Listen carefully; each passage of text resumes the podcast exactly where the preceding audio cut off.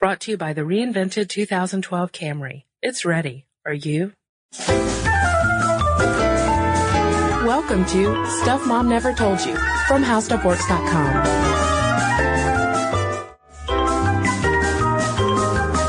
Hey there and welcome to the podcast. I'm Kristen. I'm Molly. Molly, something I did not realize was that Viagra has been around for almost a decade now. Wow. Can you believe that? That is kind of hard to believe. Yeah, because I remember when it first came out, it was so scandalous and so. Well, I'm still kind of scandalized by the commercials, as I was telling you beforehand. Yeah. I just don't like Viagra commercials. Why don't you like them, Molly? Well, for a while they had like a bunch of guys sitting around a studio singing about Viagra, the Viva Viagra song. Mm-hmm. And I was just like, I don't know. I just couldn't believe that guys would do that. I just really couldn't believe that guys would sit around and play guitar and sing about Viagra. But they were so happy. They no longer had to deal with their erectile dysfunction. All right. And well, the new one really gets my goat. Okay. I was telling you this earlier. There's the new one where the guy's walking down the street and then they're like a vision of him pops up in the window and he's like, are you going to ask your doctor? And the guy walking down the sidewalk goes, about what? And the mirror image goes, about our erectile dysfunction. And at that point, I'm just like, why don't you ask your doctor about the fact that you see, like, visions of yourself in store windows? I mean, it's just, I can't buy the fact that someone's going to actually, I can't buy the fact he's going to need Viagra after he's walked down the sidewalk talking to store windows.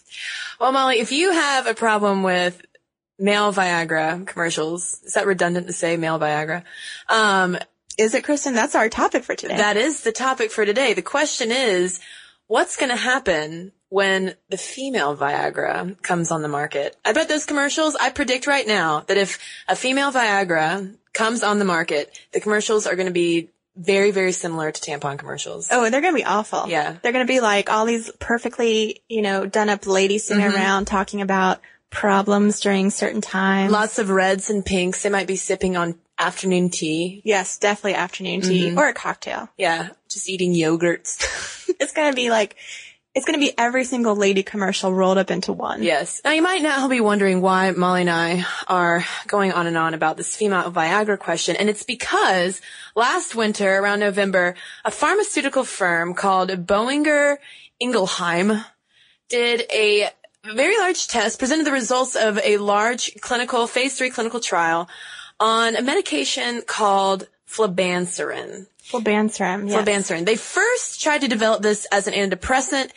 Didn't work too well, but in their animal studies, they said they found out that hey, these mice seem a little excited. Well, and that's also how Viagra came around. They were testing for one thing, and then they were like, oh, by the way, this can cause erections. And so ever since they completed those animal trials, they think they have, what they're terming the female Viagra on their hands. But let's start off real quick with just a distinction that Viagra causes blood flow to head to the penis to cause an erection. Mm-hmm. It addresses a physical problem. These people, the German pharmaceutical company is saying that they can solve a psychiatric problem known as hypoactive sexual desire disorder, or HSDD. And this is a distressing lack of sexual desire absent other medical conditions. So it's not that a woman physically can't have sex or doesn't enjoy sex. It's that she doesn't even want it in the first place. Right. So, I mean, all the tagline in the media of female Viagra is kind of a misnomer. And this would be a pill that you would take every day, kind of like birth control. And they don't exactly know how Flibanserin stimulates the sexual desire, but they do know that it modulates a set of neurotransmitters, especially serotonin and, to a lesser extent, dopamine and norepinephrine, to kind of adjust those levels and get everything cooking down there. To cause some desire. Well, it might be in your head too. And see, that's the thing is this is a very controversial diagnosis in the first place. So I think that it's rubbed some people the wrong way, that people are trying to cure something that some doctors aren't even sure is a problem. Because let's say you don't want to have sex. You are absent that desire. What if you just had a baby? What if you're really stressed at work? What if you have, like, the common cold? There are all sorts of reasons why you might not have the desire to have sex.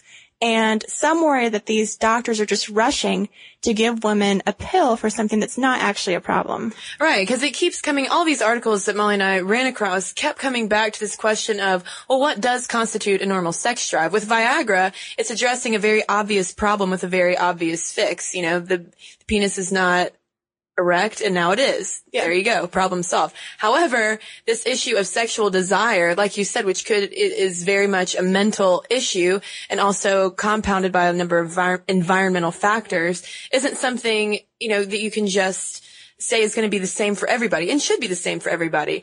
And there were a number of women in these articles, such as Liz Canner, who is the director of Orgasm, Inc., which is a documentary film about the over-medicalization of sex. We have Julie Norsigian, who's the executive director of women's health advocacy of Our Bodies, Ourselves in Cambridge, Massachusetts. And then we have Lori Tiefer, who's a PhD psychologist at the New York University School of Medicine. All these women, these names just keep popping up in all of these articles, coming out and saying, wait a second, you know, why we're coming out and saying, well, this is a great thing for all these women who don't want to have sex, but we're not really addressing the root of the problem. Right. And there are so many other, they say, options to turn to before this, you know, therapy, exercise, just, you know, things that don't involve taking a pill that we don't know the long-term effects of. But you know what, Kristen, let's see what this pill actually does, because it might be one thing to say, oh, maybe it's not a real disorder, but if I'm going to want to have sex every day, I'm sure there are women out there who are like, well, I could deal with that.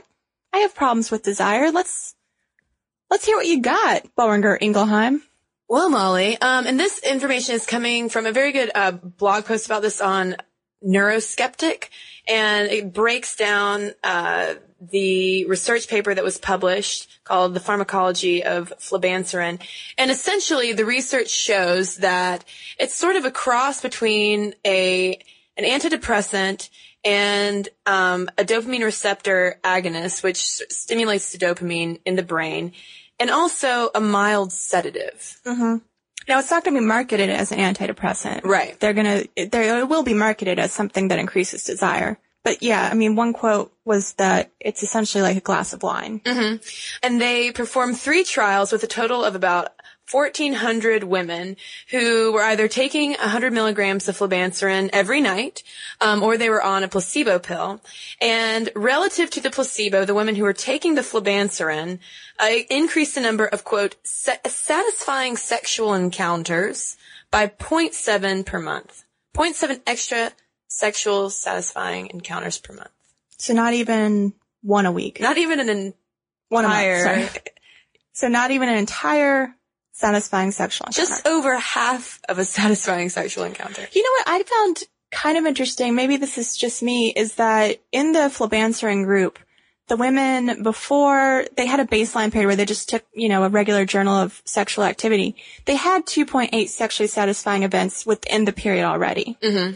And during the study period, they had 4.5 sexually satisfying events in the same time. So that is more than a 50% increase in the number of sexually satisfying events they were having. So they're basically going from biweekly sex, let's say, to weekly sex. But we don't know a lot about who these women are. All we know is that they're premenopausal. We know they're premenopausal and they're in long-term relationships. But I mean, we don't know, how many kids they have, mm-hmm. what kind of jobs they have. And this all goes back to, as you said, Kristen, this question of what is a normal sex drive for a woman who is in a long-term relationship. I mean, what other factors might be going on where, you know, 2.8 sexually satisfying events isn't enough and 4.5 represents a really big increase? Now, the big question is whether or not that 0.7 extra satisfying sexual encounters is going to be enough for the Food and Drug Administration to give flibanserin the go-ahead and for the company to start marketing it. Yeah, it's going to be years before you could actually see one of these dreaded flibanserin commercials. Right, because there are also other contenders in this market, because of course it's going to be huge. The first, quote, female Viagra to come out on the market, it's going to sell like gangbusters, I'm sure. Well, it'll be interesting, I think, to see if it sells more to women or to men who want women to feel more sexual desire. Right. But a couple of other contenders are a testosterone patch called Intrisia. And in late 2004, the FDA was on the brink of approving it. But then the advisory panel found a number of problems with the evidence for its effectiveness and its safety. So they kind of went back to the drawing board with that. And then they've got another drug, and I think this drug's kind of interesting. This is called brilaminotide, that's in development for not only low female sex drive, but also for male erectile dysfunction. So this one is in phase 2 clinical trials, and it's a new chemical created in the laboratory that's going to act on the central nervous system on your hypothalamus, which is involved in sexual arousal. I will say they lost me on this one when they said it was given in the form of a nasal spray, because I am just really bad with nasal sprays. That might not put you in the mood to have to shoot something. I just always ends up wrong. Allergy season's rough for me. I digress. So there's a lot of effort and money being poured into looking at, this issue, trying to address this issue of this hypoactive sexual disorder in women. But then the question is also, statistically, how many women are we talking about? What portion of the female population?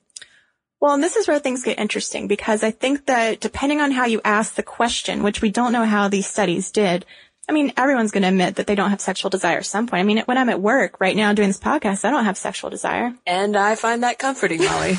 I'm just saying it might depend when they ask. If they come in and ask me in the middle of the podcast. No, but that's a good point. We don't know exactly what survey questions they're asking. But we do know that according to one survey question, they got pretty large results. According to the January-February 2005 issue of the International Journal of Impotence Research, 43% of women have low sexual desire. But I wonder if it's a Journal of Impotence Research, if they're really trying to cast as wide of a net as possible. Exactly. Maybe they've got an angle. And then we've got some lower numbers coming from 2003 in the British Medical Journal, showing that about 10% of English women reported, quote, lack of interest in sex lasting at least 6 months in the past year. And also the HSDD diagnosis implies that you are upset that you don't have sexual desire. And according to a survey by John Bancroft, who is the former director of the Kinsey Institute, he asked women, A, do you lack interest in sex? But B, are you upset about it? And 7% of the women reported having no sexual thoughts in the past month, but less than 3% said they had the no sexual thoughts and didn't feel distressed about it. So I think that does indicate that a lot of women just have other things going on and don't feel the need to have sex, despite what, culture's throwing at us, right. What you see on television. You're just going about your life, and if sex happens, it happens, but you're not dwelling on it. Yeah, and also a lot of these articles brought up the point that before Viagra, if a guy, for instance, has ED, it was just, all right, well, that's too bad. You're impotent. He was called impotent. Now that we have a medication that can address that problem, it's almost sort of normalized this idea of constantly needing to have sex. Mm-hmm. Whereas, that question that was at British Medical Journal was asking women if they really hadn't thought much about sex in the past 6 months. I'm sure that there are plenty of men and women out there who go through periods of time when they might choose to be celibate, or they just have a lot of personal things going on when no, it's not the number one thing on their agenda.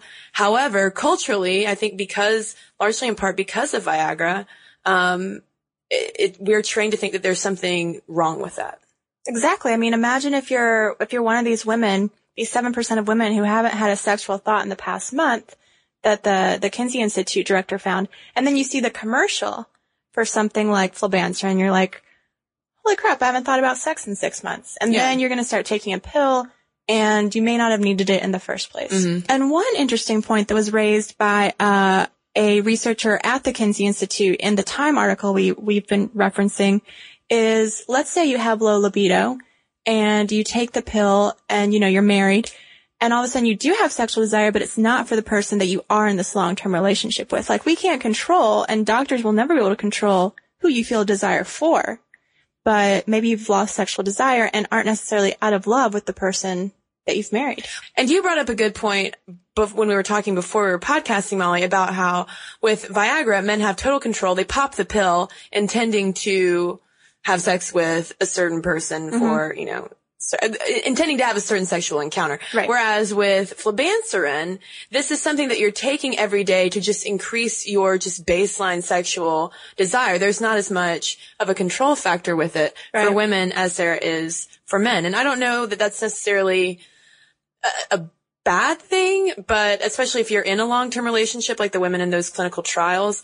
But I don't know. I mean, I guess it definitely doesn't seem like we're on an even playing field with this whole thing. No, I mean, you know, and they're saying that you could go off of it once you've addressed the problem, but it does sound like it's going to be something you're on every day for the rest of your life.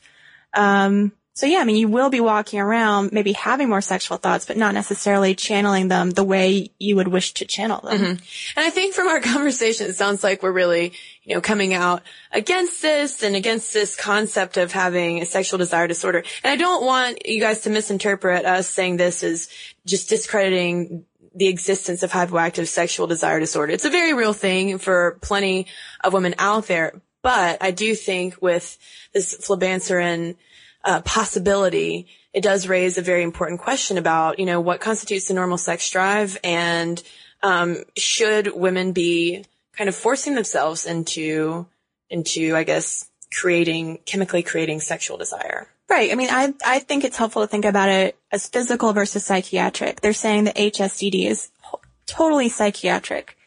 And there are women out there who physically can't have sex, and this pill won't help them. It's not like the Viagra will just cause an erection. Mm-hmm.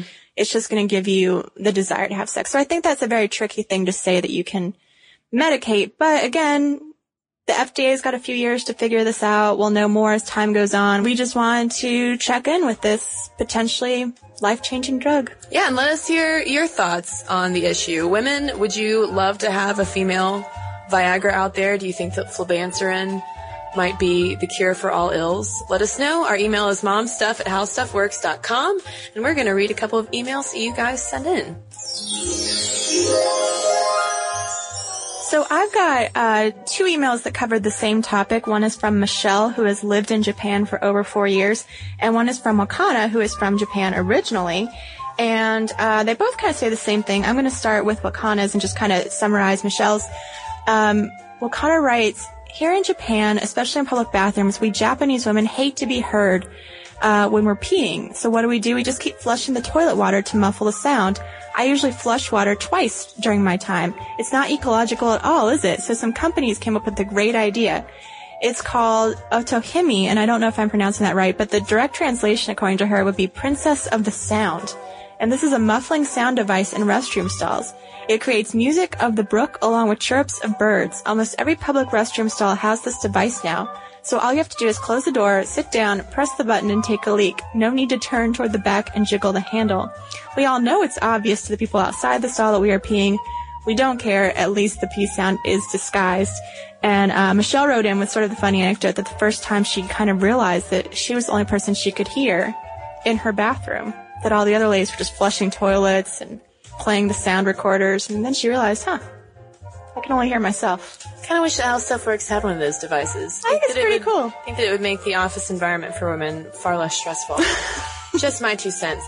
All right, well, I've got one here from Angela in response to our podcast on cord blood, and she said, "In your cord blood podcast, you failed to consider the option of delaying cord clamping so that your newborn receives the benefits of his or her own cord blood at the time of birth. Studies show infants that experience delayed cord clamping,